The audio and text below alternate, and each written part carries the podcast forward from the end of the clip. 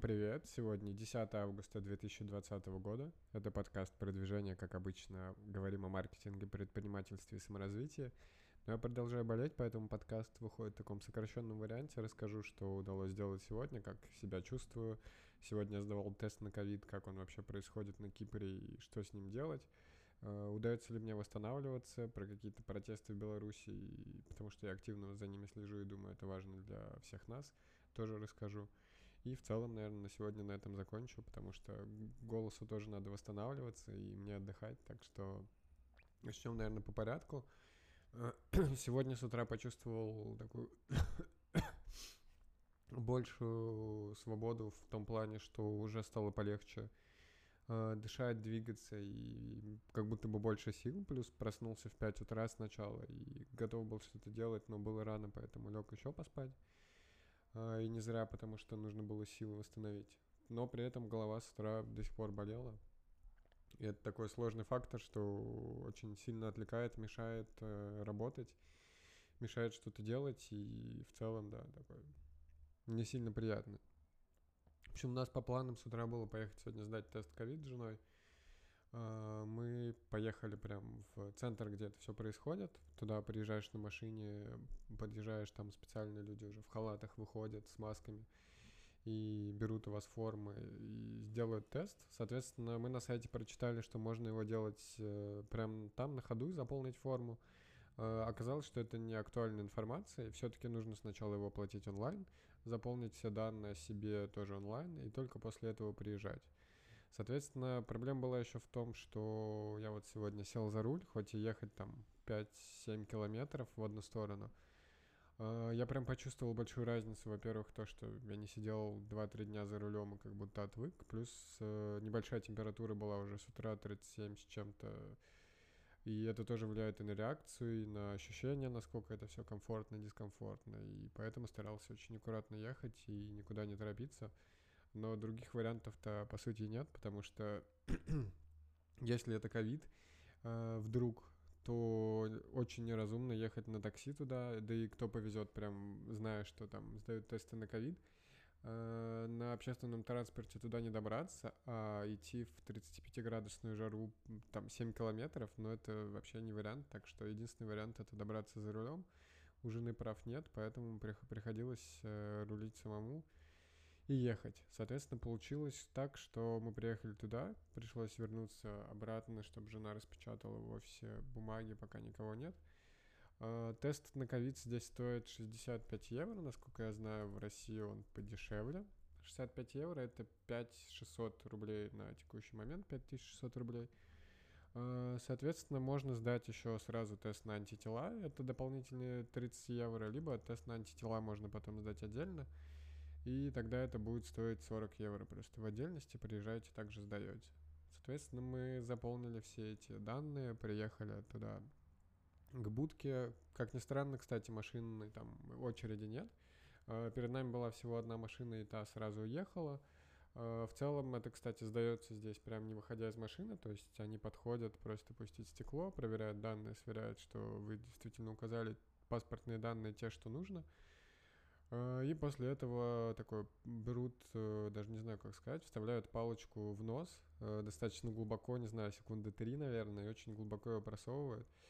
А, при этом я, честно говоря, думал, что ощущение будет хуже. То есть это не так дискомфортно, как я думал, но я закашлялся в этот момент. Но в целом все прошло нормально. Ну и да, вставляется все это в одну ноздрю, этого достаточно, и нам сказали, что результаты будут в течение 72 часов. Соответственно, вот эти данные с нас взяли, и мы просто поехали дальше, нам пришлют весь, все ответы там, на почту и на телефон, который мы указали. Так что ждем пока их. Я стараюсь держать э, самоизоляцию, никуда не выходить до результатов тестов. Э, так что как-то так.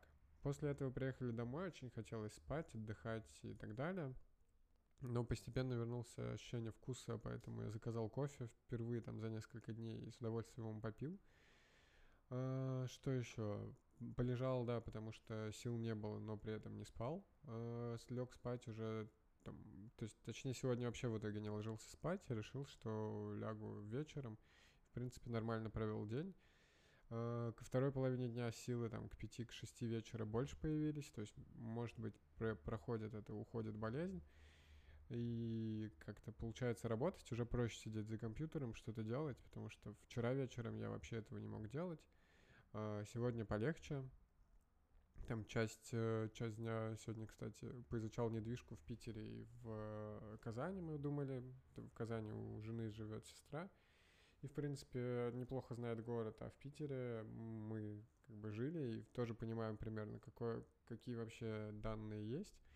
А, смотрели недвижку до 4 миллионов рублей, думаем взять, наверное, как, как вариант э, что-то такое, потому что посмотрели в Сбербанке, можно брать ипотеку 15% а, первоначальный взнос, это там вообще мелочь получается, то есть э, мы считали, что это там 6-7 тысяч евро, это накопить достаточно просто можно за пару месяцев, а потом можно брать ипотеку там на 20 лет, э, что-то там пару тысяч доплачивать, все остальное будут арендаторы доплачивать, и вот у вас готовая квартира. Uh, так что, наверное, такой вариант попробуем. Собрали много объектов, из которых можно выбрать в разных районах города. Больше всего в Фрунзенском районе то, что лучше всего может зайти. Отобрали там буквально 10-15 объектов и будем смотреть. А, по моим ощущениям, кстати, я пособирал еще данные в Казани, именно однушки, двушки, там, трешки малогабаритные. Они могут приносить больше доходность по ощущениям в Казани, но опять же надо смотреть не только на оценку рынка ЦИАНа, а, но и при этом какие-то реальные данные, насколько быстро сдаются там квартиры, что с ними еще делать. А, и, в принципе, да, какие-то такие вещи, но думаем, да, купить, потому что там, 600 600 тысяч в текущих реалиях накопить не так сложно, а плюс, плюс одна квартира не помешает, даже если там курс упадет, э, все равно будет какой-то объект, который хоть как-то будет работать на нас, и в целом в текущих реалиях действительно отложить какую-то небольшую сумму и по факту купить себе недвижимость, это не так плохо. При том, что я понимаю, что инвестиции это интереснее, но жена хочет там покупать честно говоря, хочет покупать недвижимость и заниматься, там, быть рантье, так что посмотрим, получится это у нас или нет. Я думаю, комплексный подход — это самое лучшее.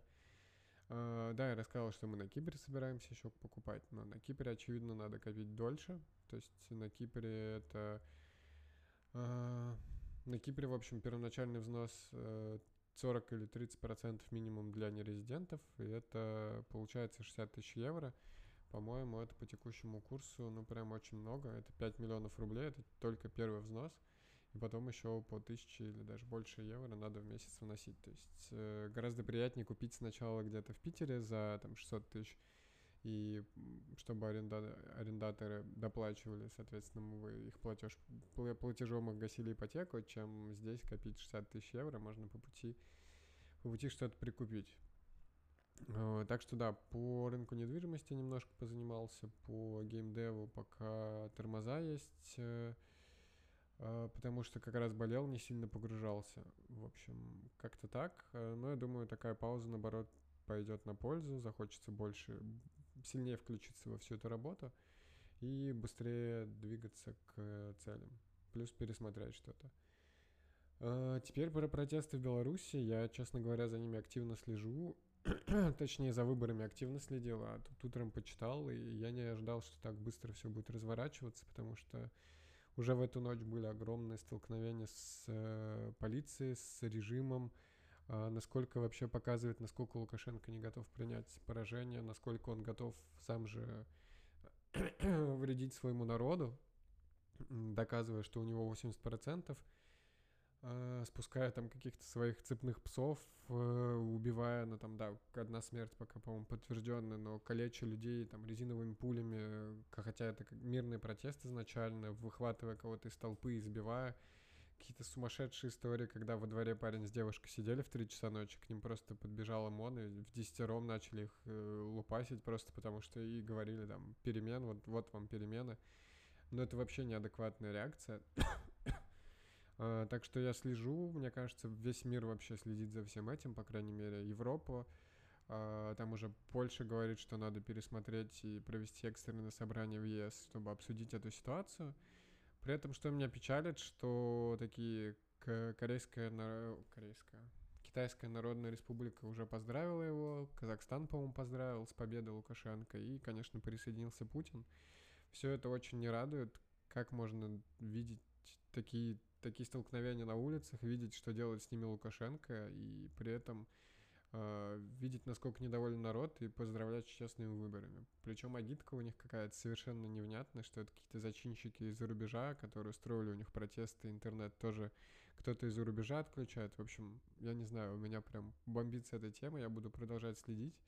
Э, понятно, что то есть после того, как Лукашенко сегодня еще объявил, что, точнее, ЦИК, что у него 80% реальных голосов, э, по окончанию выборов это просто всех, наверное, взбесило, мне кажется, и люди поняли, что нет, походу как-то само не образуется, и нужно что-то с этим делать.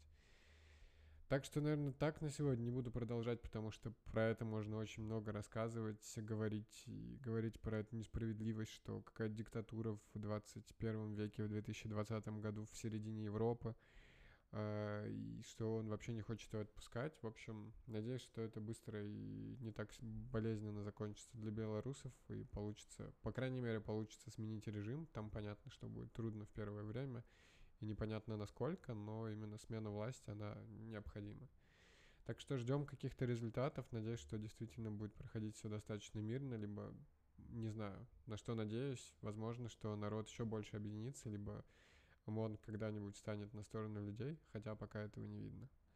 В общем, ладно, заканчивая на сегодня подкаст. Э, буду восстанавливаться, выздоравливать потихоньку.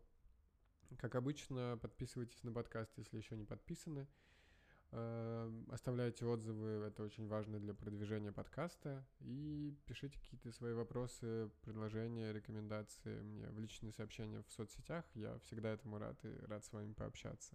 Ну и как обычно, услышимся завтра. Я надеюсь, что завтра буду еще более здоровый и смогу более весело и задорно рассказать о новостях и о том, что происходит в этом мире. Услышимся!